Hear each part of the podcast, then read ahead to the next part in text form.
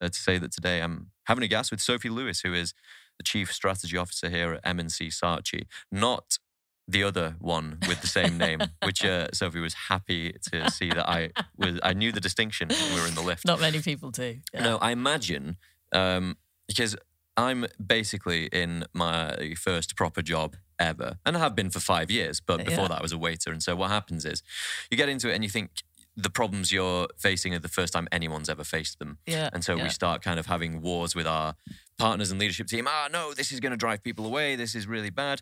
I can't imagine what kind of conversations like that were happening when the Saatchi brothers said, you know what, we're just going to set up another agency with the same names. That I mean, the Saatchi and Saatchi people must have been going, how are we going to tell the difference people are going to yeah, come to? yeah. I, I don't know. I would, I would. It's one of those ones that I would. God, I would love to have been a fly on the wall. It was funny because I was in a meeting with Moray, who's our group CEO, Yep. uh, the other day, and he was actually talking. About, we were talking about the agency as a whole and where it's going, and he was talking about um, starting M and C, and they're sat round.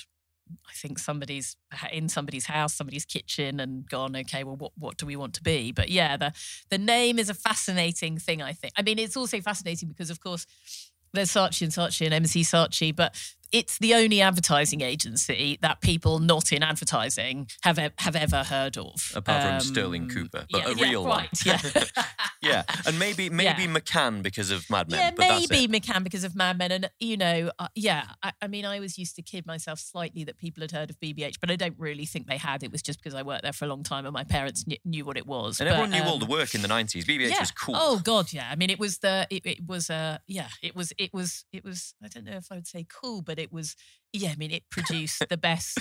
The, as far as I was concerned, not not that that was any work to do with me, but uh, largely, but it was producing the best work consistently. yeah, Um, Levi's and Audi always come Oh to my mind. god! And yeah, I, Yeah. you know, it was it was on an epic roll that lasted m- many many years. And of course, from the Saatchi family tree, because John Hegarty, Sir John, Yeah. was uh, Saatchi's first art director. and he? everybody came from you know it's a real it's, it's still which is a sad thing actually and now is finally changing but it is an incredibly it's an incredibly small world and so you sort of meet people and talk to them and you know you always sort of go back over there where they've worked and who they've worked with and there's always there's always somebody in common and somebody always comes from somewhere. And i think people get their ideas for agencies and how they want agencies to be from being in other places right?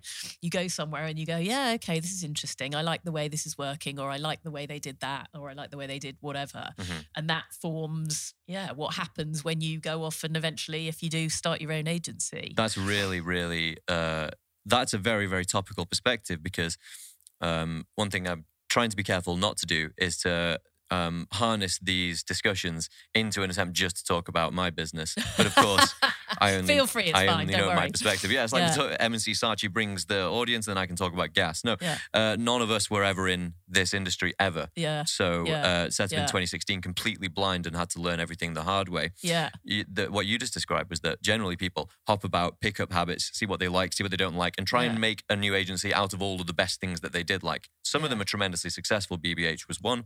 Uncommon appear to be doing pretty well at the moment. yeah they are yeah incredibly well and yeah so, um, yeah. And I think you do. I don't know over time. And again, I mean, there are people who, for whom, I don't know. I think that that idea of setting up their own thing is in their head for a long time. Yes. And what you're doing when you're in other agencies is you are you're just you're kind of a magpie and you're going, yeah, I think this works, this doesn't work, and if I were to do that myself, this is how I would do it. That's an Mm. interesting thing. I mean, I went to I went from BBH to Mother, and sort of Mother were always the agency who who sort of did it differently. I hate I hate doing that, but you know what I mean, doing it differently, and they didn't have account people, and and it felt very free. I mean, sometimes to me. I, that's where I became a strategist. Actually, I'd been an account person at, at BBH. It felt to me as though it was a, you know, you were too free. Like you sort of at Mother, I always thought you could sort of sink or swim, right. and you were left to your own devices sometimes to a scary extent. Whereas at BBH, there would be a whole raft of people around you holding you up and Yeah. you know keeping you afloat and checking that you were sort of okay. And at Mother, you sort of just were were sort of thrown in at the deep. Certainly back in in my day, sort of thrown in, and you know you made it work or you didn't. Was Mother founded in 08, or did I get that Oh wrong? God, no! They must be more. I mean, I, I certainly there was something in the press relatively recently about maybe twenty years or twenty five years. So what does that Right. make it? So probably earlier, slightly earlier than that. Maybe 08. There's no point just me speculating about stuff. Maybe I that was when remember. Hermeti and Anna came in. Oh and- yeah, you see, I they're my. So when I was at Mother, Hmm. I worked on Boots and uh, mainly Boots, and the creative director was a guy called Damon Collins, and uh, Is that uh, he started his own thing? he Joint. did joint. Yep. Correct. Oh, you've you've got your knowledge up fast. um, he was brilliant, and he ran Boots. He ran it uh, sort of pretty much autonomously. So Robert Saville, one of the founders of Mother, didn't really get involved. Brilliant. so Damon sort of did it all, and he kind of did it. He he formed my opinion totally of how one should run uh, retail business because he saw everything, he was involved in everything, and I think it was him really who made me. I don't know, understand what my own views on how you run, re- run retail were. Mhm. But yeah, Anna and Hermeti were a placement team. Mm. Mm, fuck, uh, sorry, I swore. We're probably not supposed to swear. It's all right. Do it as much as you they were to. on place. I don't know how long their replacement team. I mean, now I suspect that wouldn't happen because you can't keep people on placement teams. Oh yeah, this was back in the. oh God! I mean, I don't. When yeah, I'm trying to work out what years I was at Mother, I somewhere I have a list because I wrote them all down because they were This is when London media scene had a reputation for getting people on placement Yeah, forever. probably. And they, I think they got paid, but they got paid a tiny amount. well, they've made it back now because they're now the ECDs at I Wieden know, Portland. and they were, and, and they came and they just hung on in there and they did the work and. And Anna was, uh, and I used to marvel at them being a husband and wife team because who wants to work with your husband or wife? I mean, shit. Sometimes you don't even Uh, want to get home to them. But yeah, exactly. Quite. And and Anna had been a Anna wasn't hadn't trained as a creative. She was a I think a physiotherapist. Yep. And they were just the most delightful team. They worked their asses off, and then and so I was completely thrilled for them that when they became um, Uber Uber ECDs or chief creative officers or whatever they were of Yeah. Mother, and they were delightful to work with. They Yeah. were just wonderful.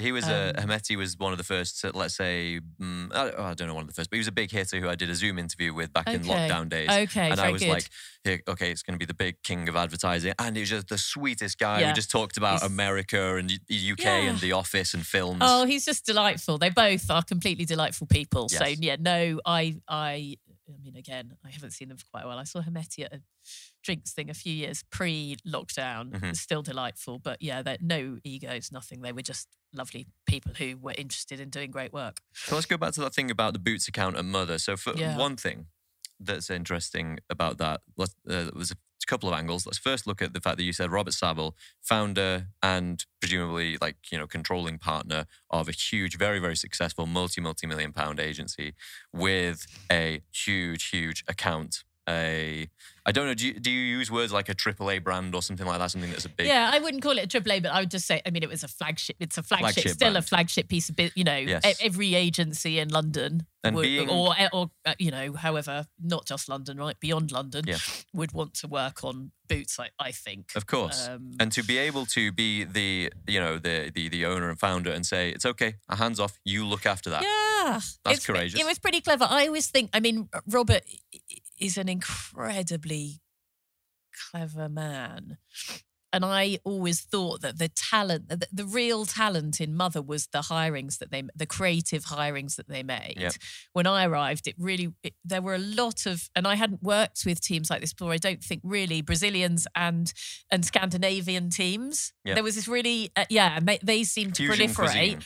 and the Scandinavians were quite weird, and the Brazilians were sort of Brazilian. I mean, I don't, you know, I don't want to sort of uh, talk in stereotypes at all, but they were very, they thought differently. Their ideas Hermeti creatively, thought they differently thought that. Yeah. differently, and it and it just, I was like, oh my god, this is incredible. Oh, and the Scandinavians' art direction was like nothing I'd ever seen before. They were just, it wasn't even Scandinavian. It was just, it was just incredible They saw differently than yeah, they just saw differently and they thought differently, and it was just, Yeah. you know, it just blew my mind Yes. how creative they were Yep. and how that perspective just brought different ideas. Yes. Um, and yeah, I mean, and and I think the skill in Robert was where he went to find teams and the type of people he brought into the business. Was there a method, or did he? I don't know. Discover? I don't know. I just don't know. I Hmm. don't know how he found these teams at all. Actually, Yeah. at that in at that point, I was a you know I was just just a strategist working on boots, and I just sort of turned up and I I was in a you know and, and and mother's quite it doesn't it doesn't actually tout itself around town that much that's the other thing i thought robert did incredibly cleverly it had this total mystique and kind of you know air about it of of being different but you didn't know anything about it really it was like sort of almost impenetrable unless you worked there it was sort of impenetrable and Yeah. people thought oh my god it's so cool What are they doing? I was not very cool when I went there, and probably in, probably in a fairly uncool phase of my life, Mhm. uh, in fact. But and you got there, and it wasn't. People weren't sort of intimidatingly cool, but they were. There were great ideas going Yeah. on and great thinking, and um, and it really was a place that sort of opened my mind to not just types of ideas, but even the way of work. Like I loved the fact it was one great big yes. room and we didn't have off you know you got shunted around and i just loved uh, i loved that i thought it was incredibly sensible i suppose So not to be too rigid and linear. yeah and also just to be much freer in how you sat i was thinking it's funny i was thinking about boots and the other day I was talking about work that I'd worked on, and I was thinking about Peter and Susan, who are now the some global what whatnots of mother, global ECDs or something, and they're brilliant. Both. I'm going to say Australian, but I actually think they're from New Zealand, and they're probably. I hope that they're probably never We've listened to covered so it both won't, ma- it won't matter.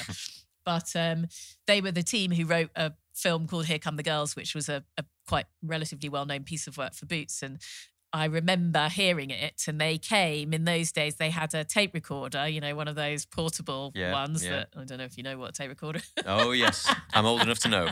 uh, and like that, and they put this uh, tape in, and it was Ernie K. Doe. Here come, it was that track, and they pressed play, and then they read the script. And the script, honestly, I don't think it changed at all. In Yeah. the pro, uh, it was very, very rare that that was they read this script and we presented it, and the clients bought it, and we You pitch it the same way. You just put the music on played it. it, played the track, and in research did the same, played the track, and it. And I will say to everyone, it researched better than any piece of work I've ever uh, researched Yep. uh, be, um, before or since. Was- yeah, I can testify to that because when you said boots, uh, you didn't even tell me the campaign, and the song got stuck in my head. yeah, I mean, it was incredible. And for me, that was an incredible. And I just remember so this tape recorder, and we sat. I remember exactly in Mother where we were sitting, and um, yeah, it was it was phenomenal. Those kind of uh, campaigns um, where the song and particularly the lyrics to the song are actually integral to um, the the, end, the the whole thing. Yeah, Uh, I haven't been on yet on the negotiating end, um, representing an agency of something that big. yeah. And I imagine that. I mean, how do you how do you play it? Because they're like, you need this song, you need the lyrics for this to work. I mean, I don't. I I have to admit that that's not a thing that I do myself or have any skill in. But um, I think I was thinking about it recently because old because of old Kate Bush and um, yep, Stranger. Things Yep. and the fact that she said yes. Yes, I mean, I for me, she's one of those another mythical. I didn't get to see her in her last tour. My Um, sister annoyingly got one ticket, and I, I think I just had. I've got twins, and I just had them, so I wasn't really in a state to go to London and probably listen to Kate Bush. But uh, my sister from Brighton? yeah, from a Brighton, and uh, anyway. yeah, and and I thought, and she phoned me and she said, "I've I've got a ticket," and I was like. Oh, and I thought she, I honestly thought that she was not telling me the truth, and she had bought me ti a ticket secretly, and she was going to give it to me for my birthday, which in fact did not materialize. So she had just got one ticket. Anyway, Oh, I just think that sort of the Kate Bush, who is notorious, obviously, for not letting her tracks be used on any old shit, Yep. and very sensible she is too. Yep. Um, because now that one use has exploded the whole yeah, career. and she apparently, I read a little thing about, and she read the, or she was a watcher, she was a fan of Stranger Things, or they sent her the episode or whatever, and she went, yeah, this is, yeah, That'll do. that fine. Yes. But I love that. I, I think the difficulties come, of course they do, when you don't have equity on each side of of creative content right when something is a brilliant thing and both parties can see it's a brilliant thing Yes. for me that just becomes a i don't know i imagine from the artist's point of view they go yeah okay. It, the problems always come, of course, and the money, I imagine, and the negotiation, and the, the pain of the negotiation comes when there is a discrepancy on on the side of the artist and they go well i you know i'm sort of half tempted because you're offering to pay me x amount of money but actually it's it's it's not very good Mm. Yeah. um and i imagine that happens all, all the time And I, th- I think um, the other angle to that is that I think naively people trying to procure music for a campaign or for a film or TV show Yeah. think that the money alone will do it. yeah And that's what you're saying Yeah. about Kate Bush Yeah. is artistic integrity always came first. yeah and i think that's a mistake that we we make a lot. I mean i i always find it interesting in the sort of um the process that we go through. Again it's not a process i go through but when we take scripts and ideas to directors of course what really dictates whether a director is going to do a job or not is how good they fit. I mean okay there's money involved but you know you know that when there is something brilliant in front of you you know that a director is going to say oh my I, I i want to do that If they're worth their salt, they always put the creative product of course they the do because budget. it's go you know or they have a vision for, you know that's the other thing i think about i was thinking back to um i mean bbh, BBH interestingly in this discussion for me they were the they were the kings and queens of music that was the other i mean it was They sent things to number one, didn't they? I mean, yeah, all the time. Levi's was, you know, regularly, and I remember I didn't work on it, but they had this brilliant campaign for. Actually, they had was sort of, yeah, it was kind of good, but they actually for Lynx for Axe, they uh, the the the brief was about um, choosing a piece of music that would get to number one, and it was a track called it's that thing that. There's a guy who was used to dance to it. I can't remember even what it's called. now. Was I it could the one sing it for you, but I'm not going to sing Is it it the for you. I like to party? Yes, that one. Yeah. Yeah. Everybody's else. Amazing. Yeah, And we brilliant, wa- brilliant track. We watched Um, that ad a couple of years ago. We were like, they could, they wouldn't be allowed to make that now. No, no. I mean, in fact, the whole Lynx effect has slightly sort of, you know, uh, become a little trickier. Spray it but on you and girls will chase after you was the idea. the best first step in the mating game, or however they described it. But I mean, and that I found that incredibly interesting because I can remember I wasn't involved in it, but I know that the process was was uh, very carefully managed between them and a record company. I think it had gone to they went to a record company and said we want to put a track on this piece of music that is going to go to number one. And I- thought that approach to to uh, certainly a brand like Lynx Axe was an incredible one. Yep. I mean, and and and then of course it did, and Your radio airplay is still selling at yeah, the same time. and yeah. now I mean, again, I was I read with interest, sort of occasionally bits about how new artists come about and how music promotion. I mean, I know nothing about it; it's not my area of expertise at all, but I do understand that the world is kind of changing in Oh, yeah. relation to how one makes a hit. I'd call it a record. Well, we're clearly in a period of chaos at the moment with regards to the media channels. yeah, And I think what's happening is people are trying to dupe the model that you were describing there just in social media. So people Yeah. are always saying uh, to us, how can we make something go viral on TikTok? I was like, unfortunately, you're just not in control of that process no, anymore. and I find that really interesting. I mean, I, obviously, I'm a I'm a sort of somewhat distant TikToker. I would describe myself as, but Yeah. I um there were a couple of bits in lockdown, obviously, that I, along with you know however many other millions of people, found incredibly. The the one I think of most is a Icelandic band called Daði Freyr. I'm afraid I'm not. uh, well you'll know the tell you that. song. Yep. The song is called "Think About Things," and it's the song that everybody did a TikTok to, where they just jogged up and down. Our videographer Chris is nodding away Yeah, he, I can play. kids. I can find it to you and play it. It's an incredible pop track. It Yeah. really, really is. It's also got a slightly weird video. I think they're. I don't know why, but I think they're Icelandic. Yep. Um, it reminds me a little bit actually of that. We should probably talk about the ocean spray thing. I don't know if you've seen it yet, but um, there's a new ad for ocean spray. Is this yours? Is it's- this No, no, No? no. It's by an agency now called Orchard, and it's American Okay. And it has, it's the sort of first bit of work under a guy called Dave Kolbusz's new job. Oh, So, yeah, yeah. uh, and it's uh, Was it's he from Droga? correct. Yes, well, well worked out. Dave Colbert, he's ex-mother. Right. I knew him at Mother, and uh, he um, was very good then, and he's since then had an incredible career. Went, I think, to America to Goodby, and then to BBH, and then to Droga, and then now is has wound up back in the states working with a guy called Barney Robinson, who used to work on Axe at BBH back Right. in the day. So these things What come around, world. don't they? Very Mm. small world. Um, but the bit of work that everybody's talking about this week is this ad for I think it's Ocean Spray cranberries. Yep. They now come in cranberry juice form, jelly form, which the ad is really for because it's an ad about a bunch of people sitting around a table at Thanksgiving.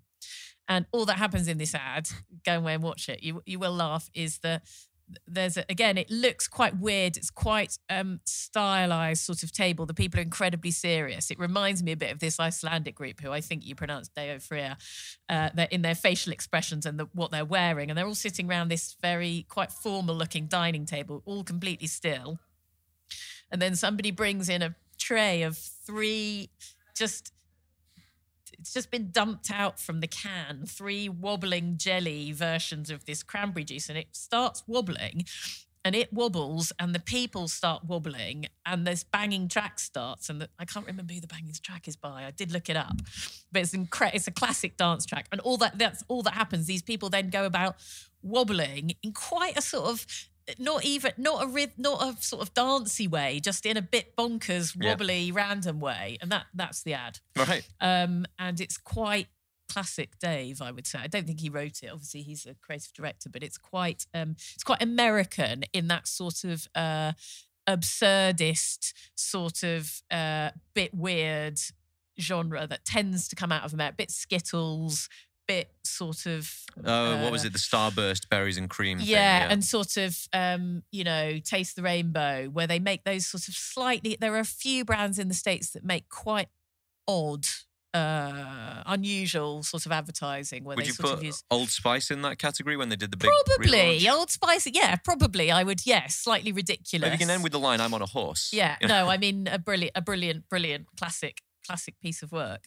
So yeah, small world and music. You know, uh, yeah, I was thinking back to BBH, and I think I either I don't think I arrived at BBH, but I started working on Levi's Mhm. just as they were finishing making an ad which we called Odyssey. I don't know what people call it in the world. Probably the one where people run through walls. And it's Yes. a brilliant ad. It's probably still, well, there are two from BBH that are my favorite of all time, and both of them are because of the music.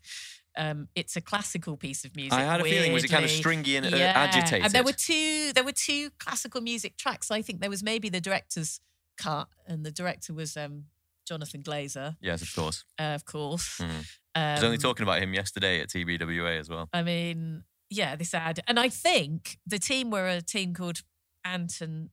Um, Deck. No, sadly not Deck. Should know this. Anton Mike. Anton, no, I know Anton Mike as well from my AMV days, who were creative directors at um, uh, um, Adam and Eve. This is just becoming a who do you know shootout. For I know audience it's really, really annoying. Anyway, whatever the team. Sorry, Anton, whoever your other one is. Uh, Anton, Gavin. Anton Gavin. Anton Gav. Yeah, I think that's right. Both of them, I think, now working in America, interestingly. And I think the rumor had it, I didn't see the script, but the rumor was that they've written a script and it just said there are two people and they run through walls. That's it. And that was and and rumor the rumor I mean oh, that's probably doing it down horribly but they probably crafted a beautiful thing Well, I've but, seen the um, storyboards for uh, British Airways Face by Saatchi and Saatchi. Oh, yeah. And again, it can be that simple Yeah. sometimes. I think they sketched it over lunch and was like, I don't know, people put it together like that. people that. come together and Yeah. whatever There you go. yeah and then i think you know I, I mean I, and i do think the the vision for work can come from anywhere but often directors bring a thing that nobody Mm. Could ever have imagined Yeah. And also Um, with great commercials, one thing I've uh, become more cognizant of is, uh, cognizant of is that um, I like I always imagine they just come together seamlessly and they happen. And I, re- I read about the making of Guinness Surfer, and it's like a 12 month, you know, there's a pitch, there's a brief, there's Oh, a yeah. response, and then yeah the thing that apparently Glazer had his head in his hands at the edit suite at one point. It was just like, it's so shit. It's just all shit. and it became the, the best of all time. Yeah, I mean, I can imagine. I don't know. I've never worked or had any contact with Jonathan Glazer, so but I can imagine he's probably uh, a, a, something of a perfectionist and uh, yeah, agonizes over Yep. uh, every minute detail, which I suspect is part of what makes him, you know, complete, completely brilliant. Yeah. But yeah, certainly those uh, surfer and the sort of classic Guinness. uh, You know, again, it's a The sort snail of, race sort is of, great. Yeah, sort of amazing, amazing uh, tranche, I suppose, of work Yeah. that was both conceived brilliantly, but then execute, you know, executed incredibly. But as you say, these things take. Oh my god! I mean, Yeah. uh, yeah. You sort of imagine. Uh, my husband works or did work. He looks after our kids, but did work in TV and edits documentaries and. We often compare the amounts of money and amounts of time Mm.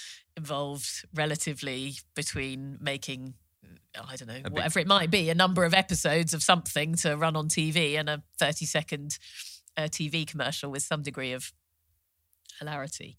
Yeah. But uh, but yes, I cannot deny that when when a brilliant idea and an, an extraordinary execution and then usually a vision for mu- for how music often will will make a thing Yeah. Um, that that is an incredible thing, and it happens. You know, for something that sounds quite simple, it happens incredibly infrequently. Yes. which is you know we're all in it for that. It's the holy grail, isn't it? Yeah, and you have seen um, the you've seen the transformation uh, in your working life, I imagine. Because the one thing I, when I'm having when I'm venturing down a sentence like this one, I'm always trying not to make implications about anyone's age. so I imagine. Don't worry, I'm 49. I shall be 50 in April. So you make all the uh, all the all the comments you like Wonderful. about that. You're going to yeah. throw a big party here at Embassy?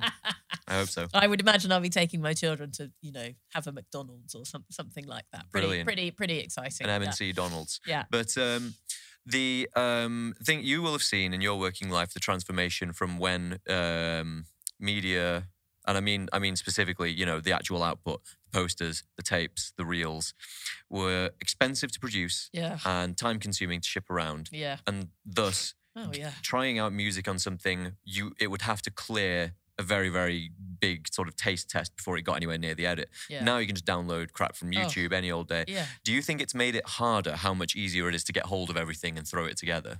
And everyone can have Premiere, everyone can have. Oh, it's a really good question. I mean, I think the thing for me that that strikes me more and more is that even though everyone can kind of have a go, Mhm.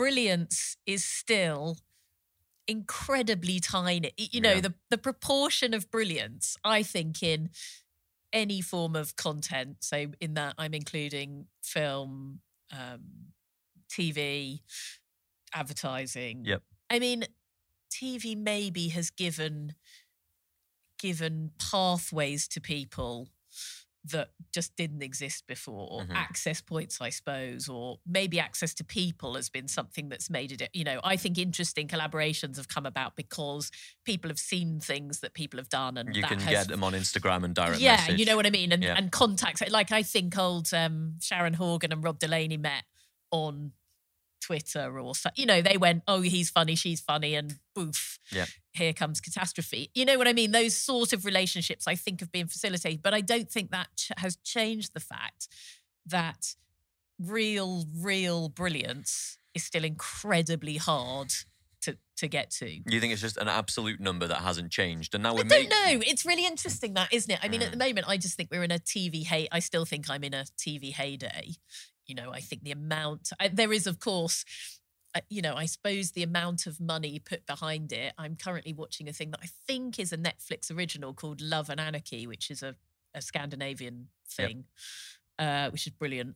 And so I suppose there's the amount of money that is being made available to to produce owned content, which Yep. I suspect is, you know, sig- very significant. Yep. Um, and I guess that is maximizing the chances, right? Yes. More money into something, more the chances are that you're going to put something brilliant out. Yep. I suppose in advertising terms, that's probably gone the other way, actually Mm. as in budgets become less, production budgets certainly become less because And our, the- our clients are aware of what What you can do with what a you can do Yeah. with a lot less money, and in some cases, people do do that. Yeah, well, I didn't realize that we were driving our value down by going around showing people that we can make an 80 piece orchestra in a computer.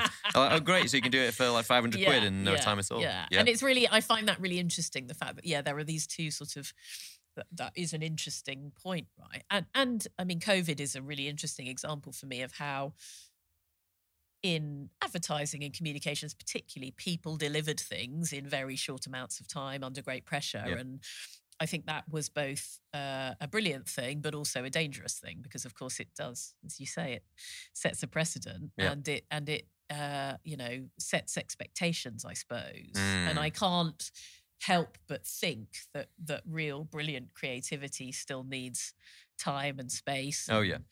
and proper Yes.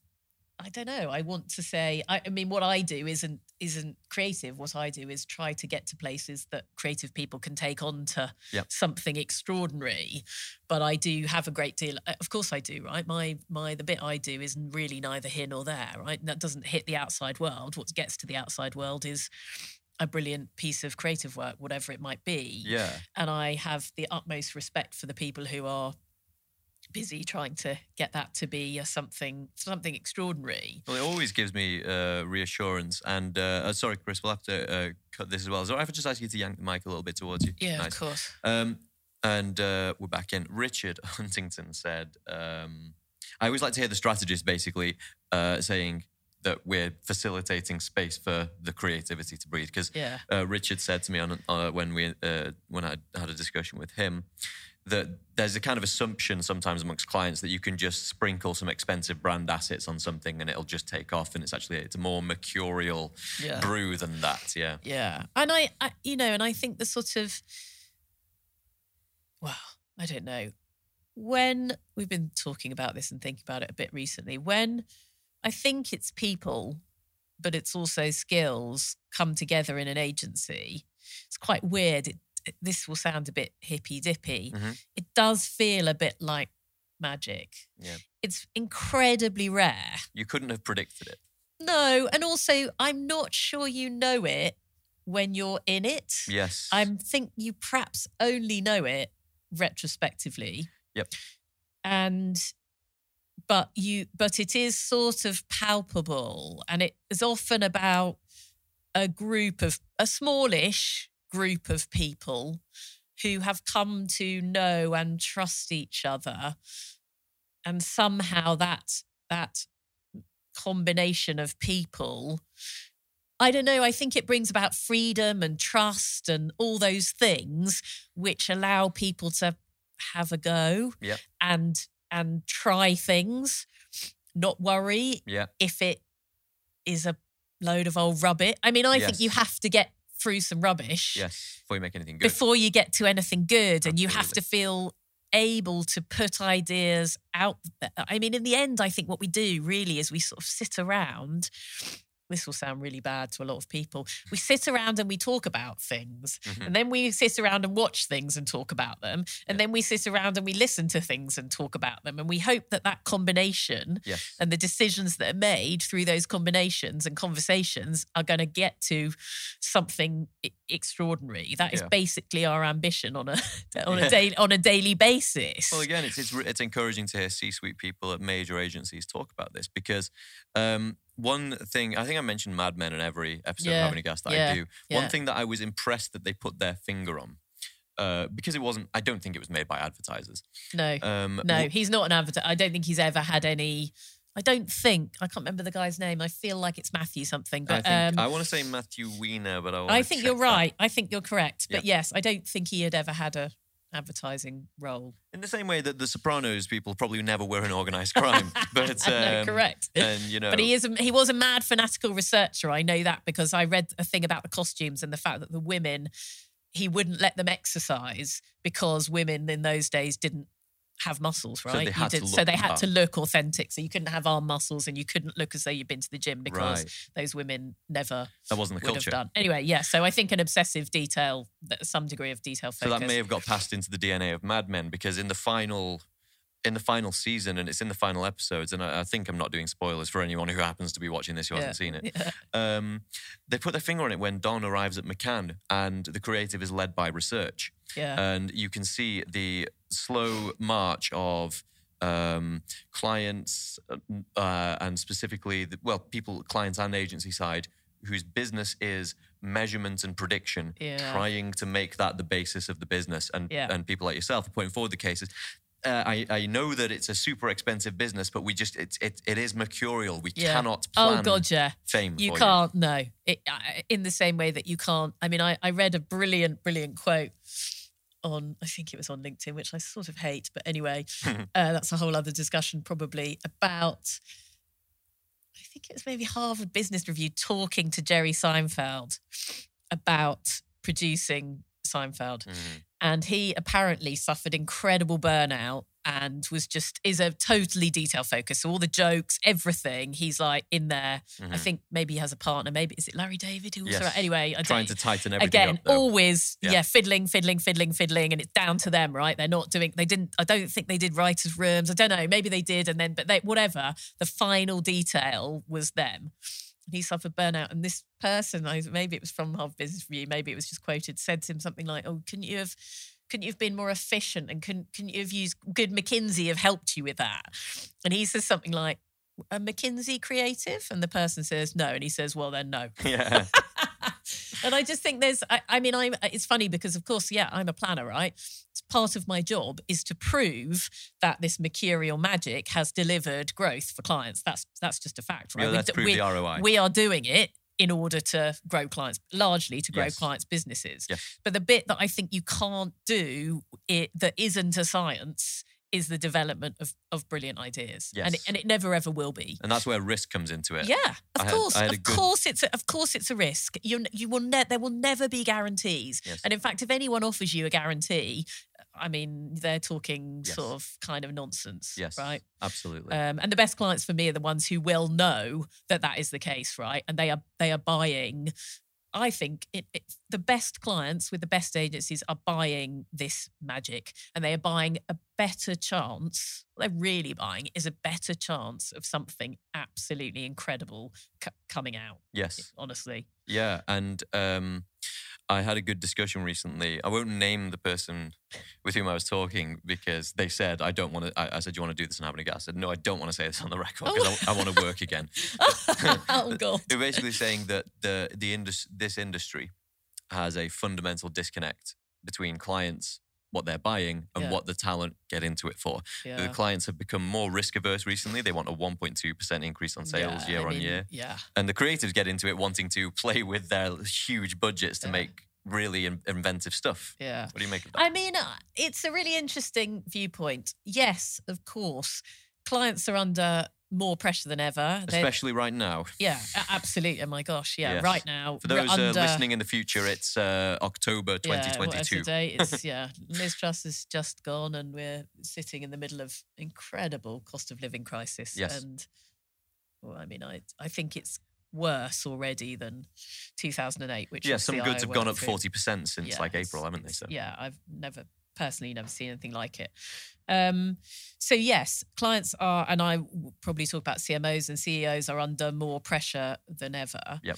Um, now, I think this is where you get you get back to really what is communication for and i you know I, we've been talking a lot about this recently and i i sort of say that if people don't notice your communications in the first place you might as well take your money and set it on fire Yep.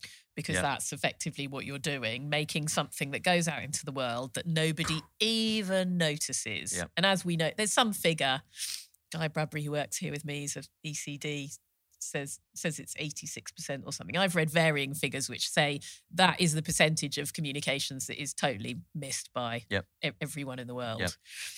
Now, if I'm a client, I'm going, yeah, that that's that's pretty bad, isn't it? And if I want to materially affect my business, surely the first thing I'm going to think about is actually getting people to notice the thing that I am spending millions of pounds on. Yeah. That seems incredibly sensible to me. Yes. That that the risk really in the world is that nobody notices what you've done. And Yeah. therefore their chances of doing anything about what you've what you're suggesting that they do or don't do are precisely none because they haven't noticed what it is you put out there in the world in the This is why place. sometimes brands don't mind bad PR because the only thing worse than being talked is, about. is no is no PR. Yeah. I mean, I remember that all that fuss about Corona when we were in coronavirus. I mean, I still merrily drink Corona because it's a perfectly decent Mexican light beer. Yeah. But um, but I think, but I think there is a serious point here, which is, you know, we are in a commer- we are in a business that is about driving commercial success. yes. My personal belief is that creativity is the thing that will drive better a better chance of commercial success. Yes. I do not believe that putting out frankly pap into the world But putting it on a million screens. yeah will do anything for anyone. Yes. I mean you can put all the money behind it you, you like but if it's still no good Yep. no one's going to pay attention to it. And that's not to say that they're of course I'm not a naive person. I know perfectly well that when campaigns go out there, they are there is money put behind them in all sorts of ways, PR and social and influencer, and they are they are made more of by by the powers we have available to us. But if you don't have something brilliant in the first place, nobody's going to care. Yeah. Nobody's going to notice it. And as a CMO or a whatever you are, you're wasting your limited, ever more limited budgets. You, yeah, first of all, you need attention before anything else, and I was uh, that I was reminded of that when earlier we were talking about the some of those great ads from the late '90s, early 2000s. yeah. Like you said, uh, the ti you don't really know you're in a period of greatness until it's over. No. Because at the time, no one in the late '90s totally thought, take it for granted great." as well. I mean, I remember being at BBH and I was, I don't know what I was. I came into advertising quite late, about 25, and I was maybe 27 to 30 something there. And I didn't know. I didn't know that that was, that was magic. People I- be you- looking and you back don't at and you don't know. You don't know. You Yeah. know afterwards, and you're like, shit. They that was an incredible period Mhm. of producing, and I think that's the other thing that clients buy actually is is maximizing those chances, but it's also about um, a level of consistency. Yes. So it's about, it's not that every agency, of course, will be able to consistently produce incredible work. It's that the likelihood of those people in that place at a particular time working together will be more likely to make brilliant work than going to a another place. I mean, you mentioned Uncommon, right? And they mm-hmm. are an agency where I go, I don't, I don't know what they're doing, but They're doing it well. they're doing something right Yes. because they are taking they're taking i mean i'm most impressed by them when they take brands that i consider to have been relatively poor in communications traditionally i'm, I'm going to go out there now and say b and B&Q, yeah. I, I did work on it back in the day B and Q reminded me of my granddad before, but not Inception. yeah, and it, you know, it was an incredibly old, sort of unt- untouched, virtually model of communication. It's like, oh, day in, day out, we're going to bang on about, you know, doing up your kitchen or whatever, Mm. and Uh, you know, credit credit both to the client and to Uncommon that has given us a way of of thinking differently about the potential yes. uh, in you know DIY About like the cynicism that clients don't want to do things like yeah, that. and I think that's incredibly. You know, I, I hats off to every everyone involved Yeah. because they have given a kick up the arse to um, that category. Yeah. uh, and and again to I think not just to that category, but also to all those categories that sit comfortably Yeah. slogging away, sort of going, "Oh, God, this is how we do it, and producing largely nothing of any note. Oh yeah, well, Um, as soon as you fall into a habit, you're it's it's it's it's not original by definition. And No. um, no. I think one of the things that was occurring, Car advertising, that's the one we're all waiting for. What, at driving down a long road in the countryside. Well, car advertising. I mean, car advertising ha- has had a number of heydays in the time I've. I've never worked on a car brand actually, but it's had it's had a number of heydays in the time that I've worked on advertising. What we're definitely not in now is a heyday. Know, I mean, there's no think small. There's no lemon. There's, there's no. nothing. No, Yeah. there's there's nothing really out there. Mm. Probably just blown my chances with any Ah. car brands. But anyway, Oh no, but whatever. I'm desperate for another Audi. I think I Oh, mentioned this a lot as well. You know, money, nothing to be ashamed Oh, of. don't. Love that. all time best. So I mean, if, funny. if ever there's a, a great strategy that I constantly try and revive, it's let's let's let's say what who we're not for. Yeah. Um, it's a hard one, but it is a hard one for clients to buy. But yeah, it's a brilliant, brilliant piece of work. It's just so funny. I showed it to my I showed it to my flatmates in 2020, and we watched it like a comedy sketch. We kept replaying it as an advert. Absolutely And brilliant. That was where I think I was going with that stuff about the end of the late 90s. You know the BBC's mantra, don't you? Inform, educate, entertain. Yeah. I feel like at the moment, a lot of people's priorities are in that order, and Yeah. entertainment is is key. Yeah. Oh god, yeah. And it was really interesting. I went to see a thing at ITV the other day, which was um it's a brilliant, brilliant planner there. I don't know what her title is, but she's called Lucy Crotty and she's just done this incredible piece of research. Nothing to do with creative work, but to do with the mood of the nation and how you unite this country that is Yeah. in a pretty ununified place. And um and of course, what people tell, and they, it, it's incredibly robust piece of research. You know, they've done quant, they've done quant, and they've split it by Brexiteer, you know, leavers, remainers. They've gone to the furthest reaches of the country. You know, it's not, it's not me sitting in a little group in Watford. It's proper. Yeah. Nothing to do with the work, but to do with what people want. Of course, they do it from a point of view of what people want from entertainment. And I don't, it doesn't come as a surprise at all to me. I mean, it's a brilliant piece of research and she's absolutely brilliant, but it didn't come as a surprise to me that what people want is a bit of relief, right? They don't want you to play back the misery and the doom. They want you to give them something that makes them feel good. Yes. You know, yes, that this is, and, yes. and I think that, I- I always think that you know the idea of i think you talk about it i do did do a little bit of reading about it i think you talk about the power of music to move people hmm. personally i think that is what communications are there to do Yep. if you move people you will get them to think differently about whatever it is that you are trying to get them to do and so i think we do that We- you do it with music we do that with words and pictures and music and whatever we have available to us but the power to move people is what i think we are here to do. And Yeah. that is always our, I think, collectively our, our ambition. I mean, we say creativity changes everything. And I think that is, we, we try to, I don't know, think about that a lot. Um, but definitely, I think we're here to try and move people, especially when, you know, they don't.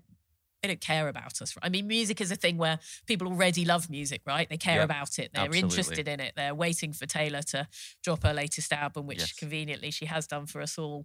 But um, I love her, by the way. I just think she's, oh God, all time genius. Yeah. Um, but um, they don't care about us. They don't care about brands. They don't care about advertising.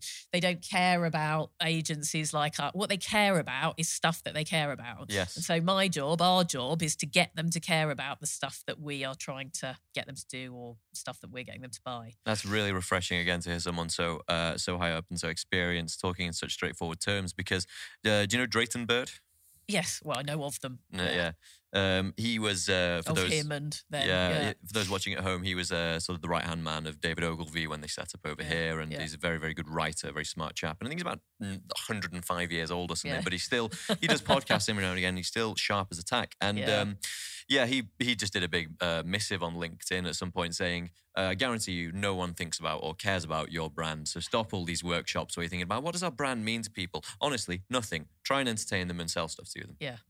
And I think that's absolutely right. I there was another interesting. uh, They all come out. It's really interesting the fact that you've raised Mad Men and sort of the principles in it because I mean I loved it, of course, loved on. Mm. Um, but um, I don't think the principles have changed. I- Well, I tend, I tend well. to think that the the platforms are different, right? Mhm. We've got different access points, and some people would. I remember having. I've had loads of rows about this, about whether digital is a platform or whether it's, uh, you know, it's made everything different. My view is platforms are different, Mhm. ways of getting to people are different. We, you know, social channels are different, but the fundamentals of what we're trying to do here are exactly the same. So I read this quote by another San Francisco 1950s guy called Howard Gossage, I think. And he said, people don't read ads. They read the stuff they want to read. And sometimes, if you're lucky, That's that might be an ad. Yeah. And and I think that principle exact is just absolutely right. Exactly right. And everything we're trying to do is to just get people, I think, to feel something, to move them, to get them to pay attention in the first place, of course, and notice us in a sea of stuff that frankly they're not interested in, but also in their lives, which they're way more interested in than Oh yes. a tube of toothpaste or whatever it is that we're we're trying to flog them. so um, yes, I have a fairly well, perhaps it's fairly basic, but yeah, I'm not sure it's it's radical, uh, but it is quite simple, and it's yeah, it hasn't changed much. I don't think from yeah, So John Hegarty said exactly that. Practices change, principles remain. absolutely right. And everything that Heg, I mean, largely everything Hegarty says. Sorry, Sir John, I should call him. we always used to call him Hegarty back in the day. Hmm. Um, yeah, I, I- I think he's right. I think he's absolutely right. Um, you know, we have to learn to use those things in different ways to move people, to get to them, to get them to pay attention to us. But the principles in the way one operates within them, you have to understand them to use them. But it's the same. It's the same job. Yeah, I think. There you go. That it doesn't really feel like you could have a much more natural, a full stop to the conversation. This has been really good. This is, uh, of course, Sophie Lewis, Chief Strategy Officer at M&C Saatchi. Do you do any public speaking engagements? Do you write any books, anything like that? Oh God, I'm not as grand as anyone else. I'm not big on that. I tend to sort of churn out things which are opinion pieces and on places like LinkedIn and for trade press. Um, but I'm more a, I'm probably more a doing it than talking about it type of a person. Fair enough. So the opposite of Rory Sutherland, with respect to Rory.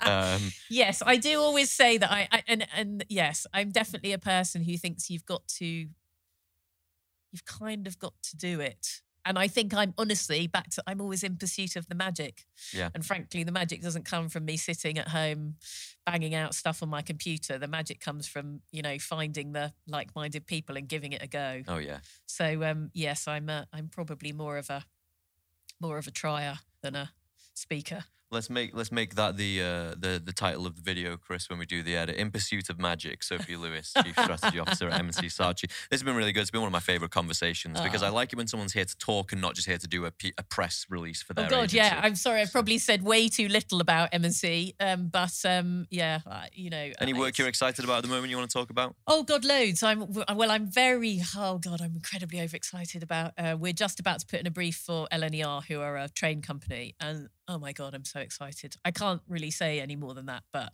I'm excited because I think the brief's in a really interesting place. And, and whilst, of course, as I've said, briefs are, you know, there's so much that can go wrong. Um, I feel like it could. It's also one of those ones where we've already started talking about music. Interestingly, uh, this is a, this is a rail company. Yeah, and rail talking company. about briefs. They I've run. brief they run from. Yeah, they run from uh, London to Edinburgh, so it's that part of the country. London to Edinburgh, LNER. Yeah, LNER. There you are. um, and yeah, they're a rail company, and uh, yeah, we're just about to get going on a on a brief for them. So um, that's quite exciting. Uh, but yes, again, now I've said that, I'll probably, you know, I've probably cursed it, and that's I'm slightly superstitious as well. But well, you know, this is going to be out of date by next week. Uh, we're probably going to try and get this out in a week and a half or two weeks. So if you want to, uh, if you want things to be out of date or to curse things, just predict who's going to be prime minister by next Friday. Oh gosh, do you want to do that? Well, yeah, I'm going to have to say, oh, Jezza um, is probably it. Although I see Boris is returning. from his holiday to, to join in the merry competition. I tell you what, I would. Who's old Jezza? Who's uh, Jeremy Hunt. Oh, you th- I, I I think he's ruled himself out. But has he? Yeah, oh, perhaps he has. God, moving. no. I yeah, I don't know. That's probably I'm probably yeah, way yeah. out of date because to be honest, I my husband messaged me yesterday and said, "Oh, Liz Truss has gone," and I came downstairs and I've been in a meeting or something, and everybody went, "Oh, we know, we've seen all that." So I don't know. Maybe Jeremy not. Uh, Boris is uh, apparently up for it, but what I'm really hoping, of course, is that. Um, I'm probably not supposed to talk about politics. How many? What I'm really hoping is that um, we've had a general. We're about to have a general election, and Keir Starmer is about to win. It seems it seems palpably absurd, doesn't it, that we're just putting up with basically a um, what do you call it? A, tr- a, trying on the hat for prime minister contest. Everyone it can have a month. I mean, it really does feel like we are scraping the bottom of the barrel. It's like literally, who who who could we who yeah. could have a go? Well, um, Alastair Campbell mentioned the Dunning Kruger effect on uh, the rest is politics as I was yeah. walking over here, which is where uh, you know people have a propensity to think I, I could probably do that. Yeah. And he's just saying the people trying to put themselves forward for prime minister have no front bench experience. No, nothing at all. It's incredible that. It's, it, I don't know. It's but there are probably sort of people in agency life who probably do the same thing, which is just go, oh, I can have a go at that. That's that's looking pretty easy. But yeah, love it for love a. I think it's it's probably time for a general election, isn't it? I think a lot of the I think a lot of the Conservative Party are worn out. A lot of them don't want to stand again. So I mean, and also now there's the fear, right, that you're going to beat Liz Truss and you're going to be less than 44 days, which yeah. is a, you know, pretty pretty shameful thing. So yeah. um so yeah, I feel like yeah, could be could be a left fielder, could come in from somewhere, but I can't imagine who that would be. Well, we're, this this is a, this is a conversation to the future, and by the time this comes out, we'll know. So I'll look forward to it. But uh, this has been really good. I really would like to come back and do this again because good conversation is always a, a worthwhile thing, irrespective of whatever's happening around it. So thank you, Sophie. Thanks for having me. Totally enjoyed it.